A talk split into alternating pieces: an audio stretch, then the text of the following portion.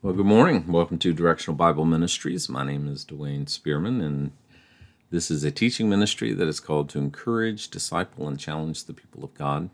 Today is September the 24th, 2020. Hope you and yours are doing well. Uh, we are continuing to work our way through the book of Acts, and we are we find ourselves in Acts chapter number 20 uh, today. Uh, last time we were together, uh, we uh, got down uh, to Paul is now in Troas, uh, verse number 6 of chapter number 20. But we sailed from Philippi after the Feast of Unleavened Bread. Um, and five days later, we joined the others at Troas, where we stayed another seven days. And on the first day of the week, we came together to break bread. And Paul spoke to the people, and because he intended to leave the next day, he kept talking until midnight. Get my right translation there. Um, he kept talking till midnight. Um, back up here and get my verses. There you go. Uh, bear in mind, we talked about this last time that we are in the midst of uh, of Passover, uh, and you remember I showed you how Passover flowed last time. You passed over unleavened bread, first fruits, Pentecost.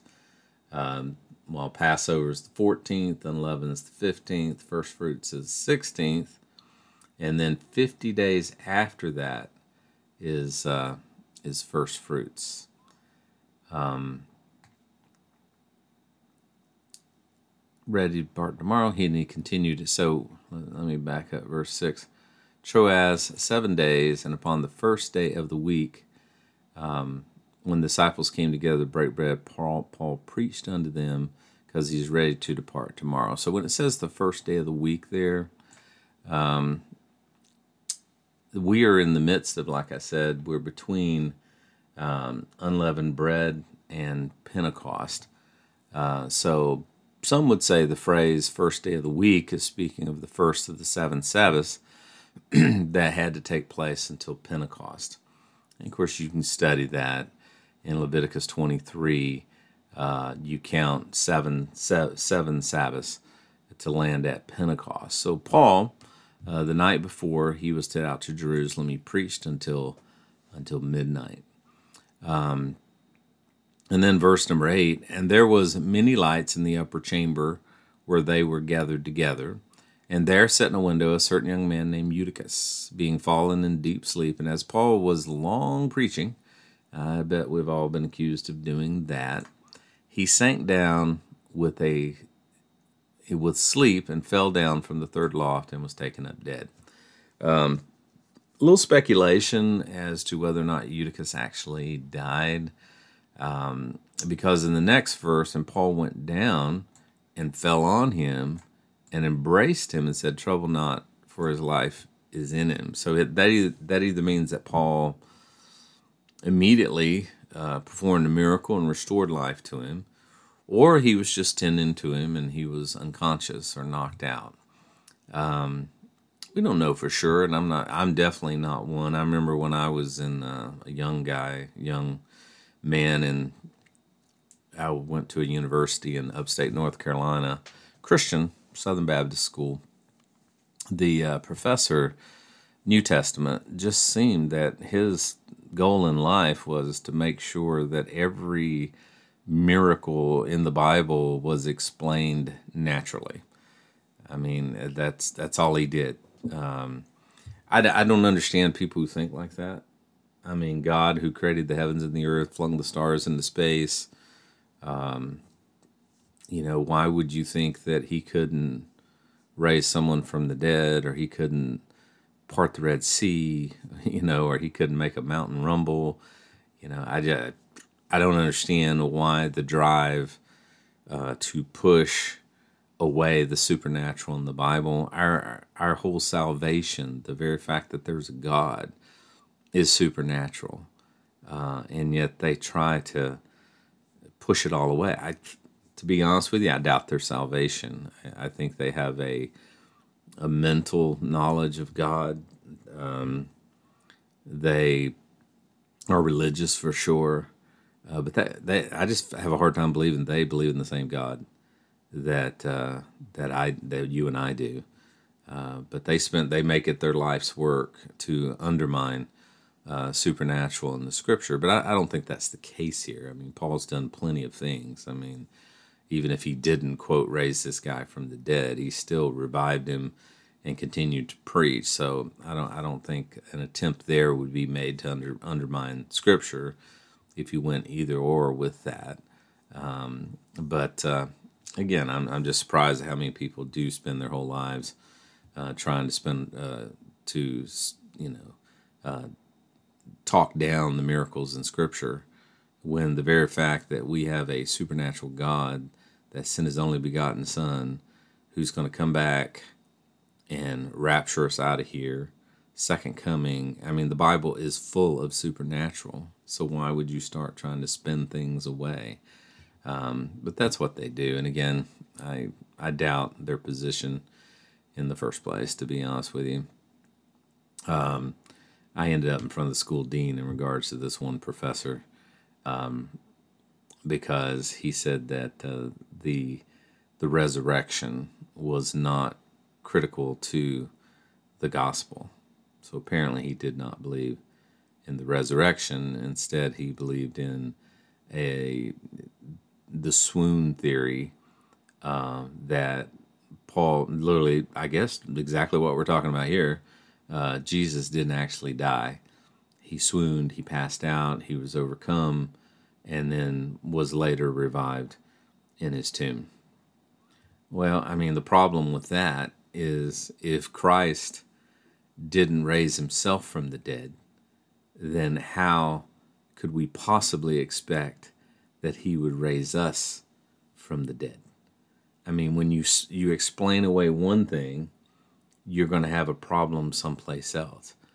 It's like uh, I read a book by Tullock, Old Testament uh, guy, who said that the the children of Israel did not actually cross the Red Sea; they crossed the Reed Sea, and the water was only ankle deep and that there was this wind that blew that made the water look like it was parting. Well, problem there is uh, all of Pharaoh's army uh, drowned in ankle deep water. Then, uh, so I mean, I mean, if you you know you dismiss one, you're going to create another one. Why not just believe the word of God? Uh, why not just admit that we're not God? uh, live lives of faith. Without faith, it's impossible to please God. Without faith, there is no salvation. How about we just go down the faith? Uh, substance things uh, things hoped for, the evidence of not things not seen. How about we go down that road? Is my my uh, my uh, advice there. Um, good morning, Scott. Um, notice verse number thirteen. And we went up before to ship and sailed unto Assos, there intending to take in Paul.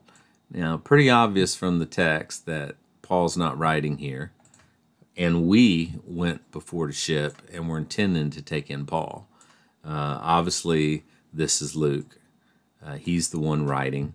Um, so, and of course, they are being pressed to make it to Jerusalem before the day of Pentecost um, as we mentioned when we talked about that that first day of the week uh, back here. This first day of the week here, not necessarily referring to Sunday, but referring to the Sabbath, the, the the Sabbaths that have to take place between um, unleavened bread and Pentecost.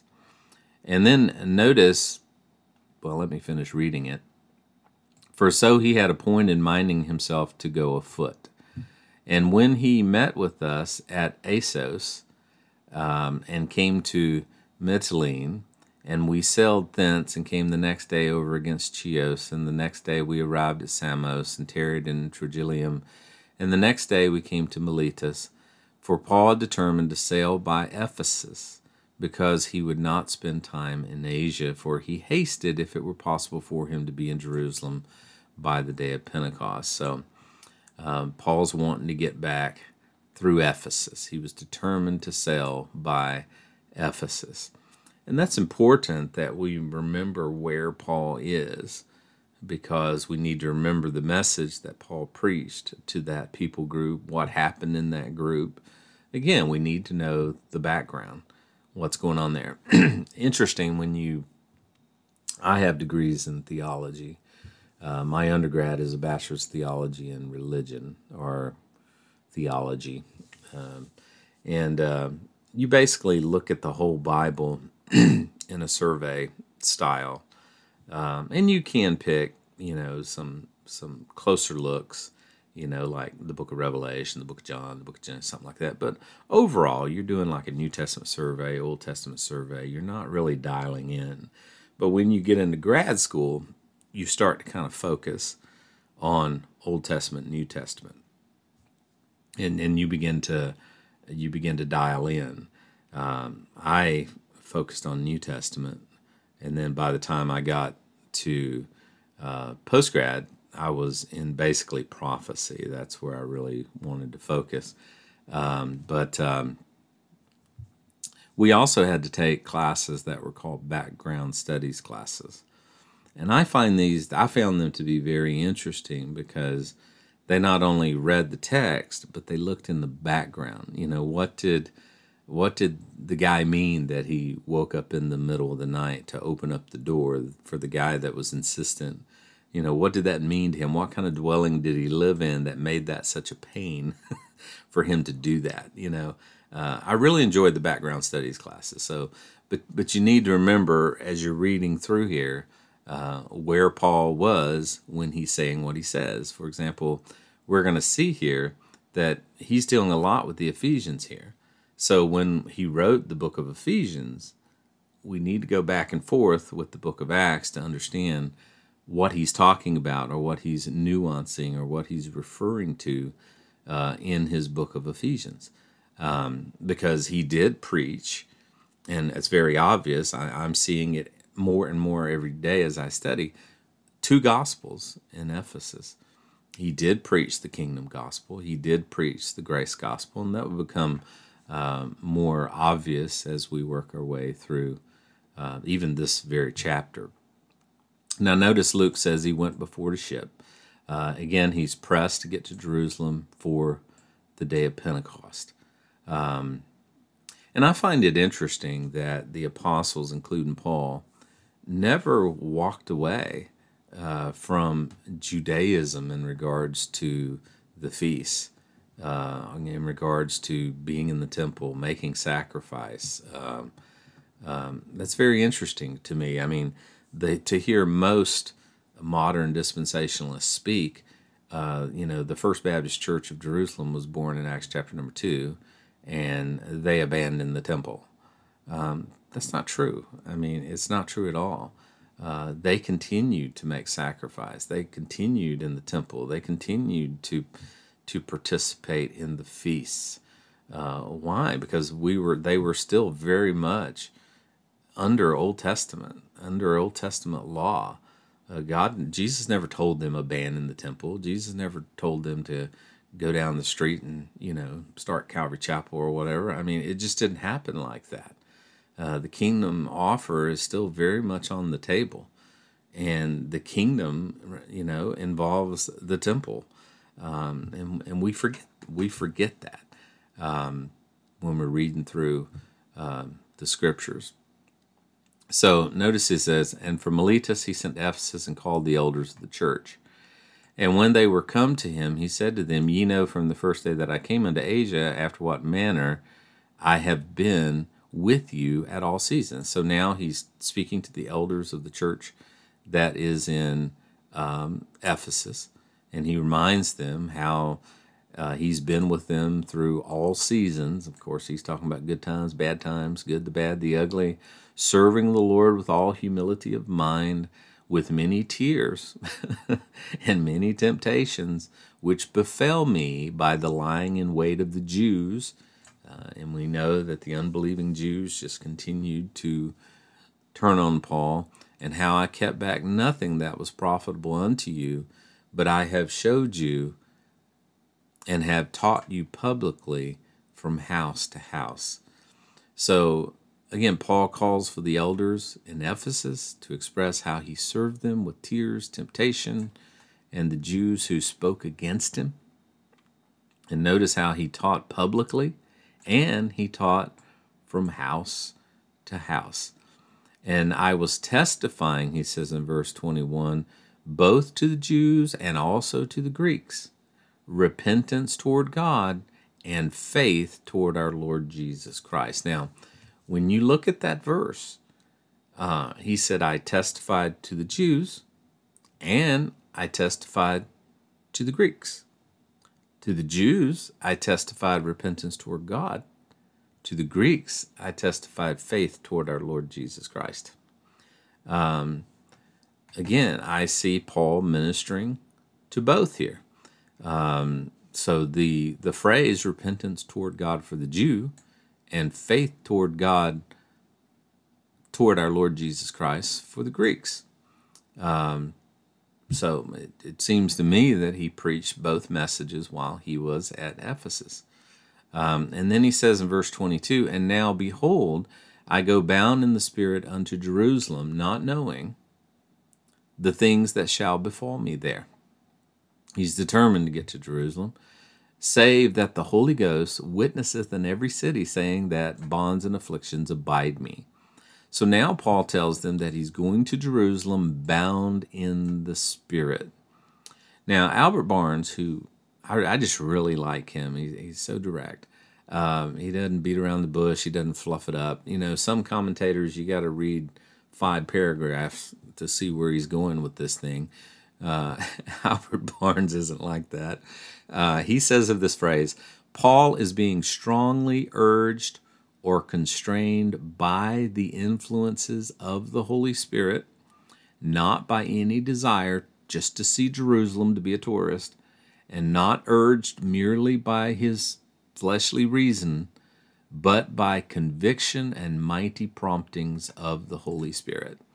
Um, now, some some translation, the King James does not capitalize uh, the word spirit there, but if you look in the original, it is the word pneuma, uh, which is the Holy Spirit.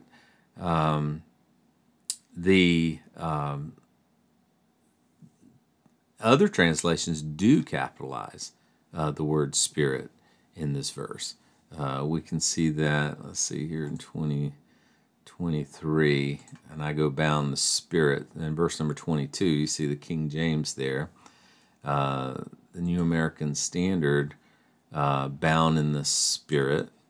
Uh, then the NIV is compelled by the Spirit, and it's capitalized. Um, and if you look there, the word spirit is the word pneuma. Um, God, Christ, Spirit, the Holy Spirit, Ghost, Life, Spirit. It's the same word when he comes down to verse 23, the Holy Spirit, pneuma. Um, so I, I don't think Paul is necessarily referring to his own spirit. He's referring to the Holy Spirit is telling me to go. In other words, I'm not moving in the flesh to do this. Uh, and some commentators will accuse Paul of moving in the flesh. I mean, I I stand amazed at how much they'll accuse Paul of being misogynist, of of moving in the in the flesh, being prideful, being arrogant. They do the same thing with Peter. Um, I mean, just amazing. Um, and notice the words uh, saying that bonds and afflictions abide me. Uh, that just means bonds and, and, and afflictions await me or, or facing me. Uh, I know what I'm walking into. I've already been told uh, what I'm walking into when I get there. But none of these things in verse 24 move me. Neither count I myself my life dear unto myself, so that I so that I might finish my course with joy, and the ministry which I have received of the Lord Jesus to testify to the gospel of the grace of God. So Paul says nothing that awaits him in Jerusalem will stop him because he does not count his life dear to himself. Um, you know, and the same thing can be said of us when we are walking in obedience. It doesn't become about me, myself, and I. It becomes about Him. It's not what do I want, it's what does God want? Because what God wants is ultimately what we should want. You know, I, I think of fasting. You know, I was always mistaught that fasting was basically twisting God's arm to do something for you. That's not what fasting is. Fasting is preparing myself for what God has already decided to do. Um, one man explained it to me like this if you're on a little boat and you have a little anchor and you throw that anchor out to the shore and you begin to pull, are you pulling the shore to you or are you pulling the boat to the shore? Um, you're not pulling God. You know, you're not guilting God into doing anything that He doesn't want to do or hadn't already preordained to do. Uh, you're you're aligning yourself with the shore. Uh, the same thing can be said in regards to us seeking the will of God, and uh, we should have the same attitude as Paul. Um, and why is Paul so determined? Why is he um, so determined to finish his course with joy in the ministry that he's received? Because it came from the Lord. And it's to testify the gospel of the grace that God of God. Again, I believe that Paul stated once again what he preached did not come from the others, but from the Lord Himself. Uh, make no mistake that we are living in the gospel of the grace of God today. So he says, For which I received from the Lord Jesus. Obviously, this was talking about the mystery that Paul received, not of men, but by the by the Lord himself. In verse 25, and now behold, I know that ye all, among whom I have gone preaching the kingdom of God, shall see my face no more. Another verse that points to the gospel of the kingdom that Paul preached in Ephesus. So, the only assumption that we can come to is that while Paul was given the gospel of grace, he still preached the gospel of the kingdom because the kingdom was still on the table. I mean, it's just, to me, it's just becoming obvious at this point. I mean, he was given the gospel of grace, verse number 24, to testify to the gospel of grace that I received from the Lord. But in verse number 25, and now behold, among whom I have gone preaching the kingdom of God, I'll see your face no more. Now, of course, today these two gospels are mixed because evangelicals have attempted to mix covenant and dispensational theology instead of choosing to rightly divide the word of truth like we are told to. So, so today we get a mixture of these two um, in the church, uh, and they're different. You know, and some may say, one guy looked at me the other day, called me on the phone, and said, I got questions, you know, and I began to talk to him. He said, Why is this so important? Well, it's important to rightly divide the word of truth. Again, you're not you're not dividing truth from error. You're dividing truth from truth. The gospel of the kingdom is truth. The gospel of grace is truth. You know, I mean, and it's important that we rightly divide. Who is Paul to- talking to? Um, uh, and when and what is he saying to them? And when we get over into the book of Ephesians, we're going to see how important it is to realize that Paul is talking to both groups, and he goes back and forth. I mean, there's nothing wrong with being a student of Scripture, studying. I mean, don't be so lazy. Um, I mean, he just like I can talk to two people at one time, uh, Paul can too. Uh, so, um, anyways, uh, and then verse number twenty six. Wherefore, therefore, in conclusion, as a result of everything I said, I take you to record this day that I'm pure from the blood of all men. Um, so we'll get into that tomorrow. God bless you guys. Hope you have a great day.